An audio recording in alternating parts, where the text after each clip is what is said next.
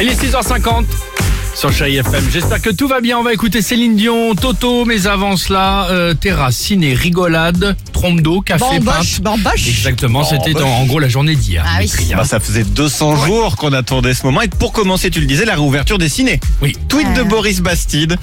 Ça faisait tellement longtemps que je n'avais pas été au cinéma que j'ai applaudi Jean Mineur. Ah oui. Comme avec le petit marteau pour le resituer. Billy aussi est revenu, il nous dit retour au ciné.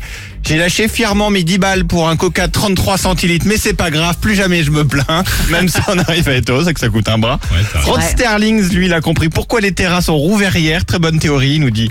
Hier, Philippe de Villiers a annoncé avoir été soigné du Oui, Covid par le pastis. au pastis, ouais. Moins de 24 heures après, 34 000 centres anti-Covid ont rouvert leurs terrasses pour soigner toute la population. C'est ça, ma France. Ah, Effectivement, on a été beaucoup à soigner, hein, j'ai l'impression. Et puis enfin, vous allez voir, il y a une justice sur cette terre. Merci Nini pour ce tweet.